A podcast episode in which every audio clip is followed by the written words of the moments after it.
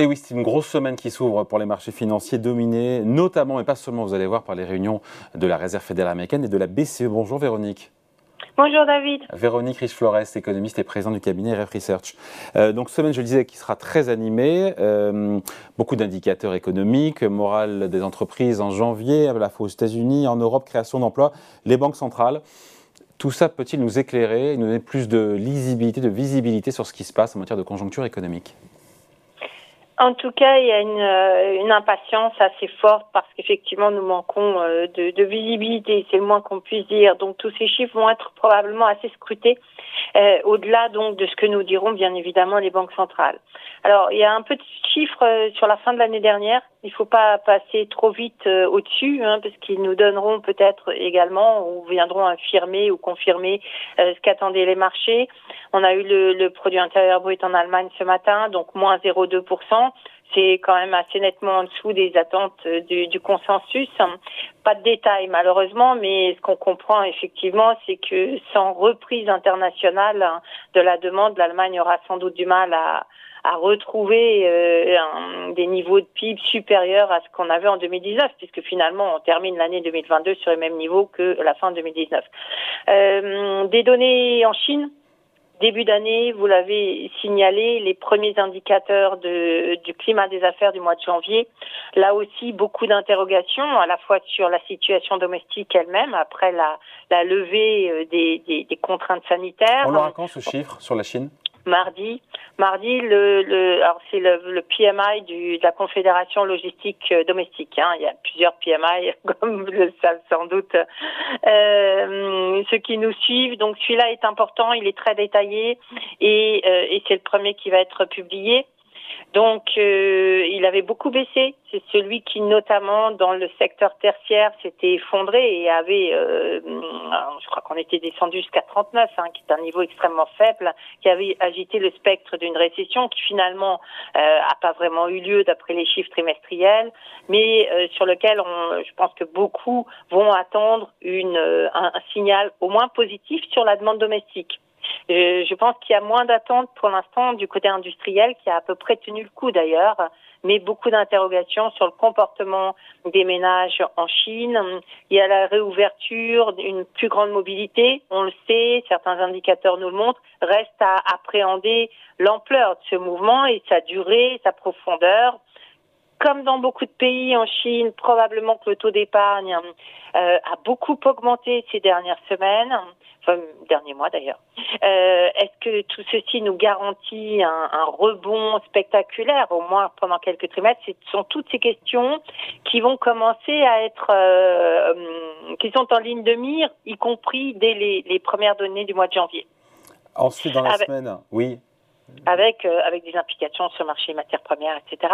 Et puis dans la semaine, alors vous avez... Il y aura la BCE, et avant la BCE, il y aura une donnée d'inflation, évidemment, que la BCE pourra se mettre sous la dent, avant de se prononcer pour une hausse de taux, que tout le monde attend à 50 points de base. Avec le risque que finalement, cette inflation qui avait fortement décru au mois de décembre, soit à peu près stable au mois de janvier en zone euro, ou décroisse très légèrement. Pourquoi? Parce que beaucoup de mesures de soutien, barrières tarifaires, etc., qui étaient intervenus ont été ponctuels ou vont être levés et tout ceci donne le sentiment qu'effectivement on n'aura quand même pas des chiffres mirobolants en zone euro, en tout cas pas grand-chose pour aider la BCE. Il n'y aura pas un gros reflux sous 9%, c'est ça pardon que vous nous dites? Ben non, probablement qu'on va rester autour de 9%, un petit décru de 1 ou 2 dixièmes, mais vous voyez c'est quand même très réduit par rapport à ce qu'on a eu ces derniers mois et ce qu'attendent les marchés. Or, bien évidemment, tout ceci ne remet pas en question la perspective d'une forte baisse de l'inflation dans le courant de cette année, mais on voit bien que la sensibilité à l'évolution mensuelle des prix des matières premières et du pétrole en tout premier lieu reste dominante et que là, pour le coup, ça tend plutôt à décaler un peu le scénario de baisse de l'inflation.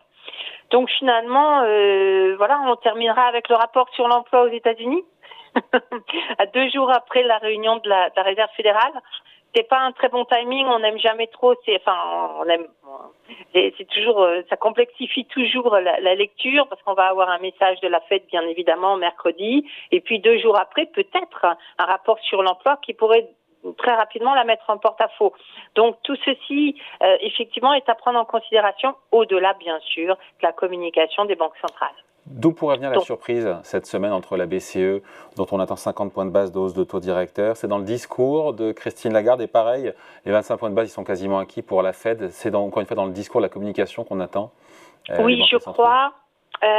Moi, je suspecte, compte tenu du contexte actuel, les banques centrales n'ont pas de boule de cristal, elles sont comme nous à peu près, donc elles tâtonnent, elles essayent de tirer des lignes avec toutes les incertitudes en présence. Je soupçonne qu'on ait beaucoup moins de guidance pour la politique à venir ou leurs actions de prévision, voilà, de direction, que ce qu'anticipent ou ce qu'espéreraient les marchés. Je pense que c'est là qu'on pourrait avoir des déceptions, c'est-à-dire des discours finalement assez alambiqués qui nous disent pas trop ce que les banques ont l'intention de faire, tant qu'elles elles sont probablement assez incertaines elles-mêmes. Je pense que c'est un petit peu là la surprise sur les décisions.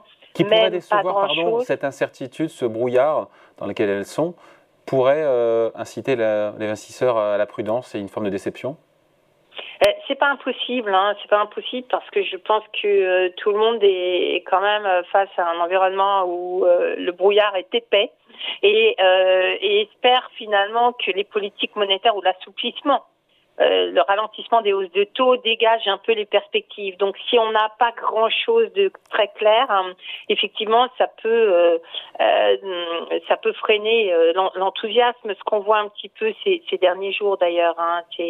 En tout cas en Europe, où les marchés ont beaucoup monté, où les taux ont considérablement baissé. Je pense que là, pour aller plus loin, clairement, il va falloir avoir des validations et des coups de tampon qu'on n'aura probablement pas. Donc, je pense que les marchés vont être probablement plus prudents, y compris par rapport, donc notamment si les banques centrales sont un peu moins précises, et je pense qu'elles ont de bonnes raisons de l'être. Allez, merci beaucoup.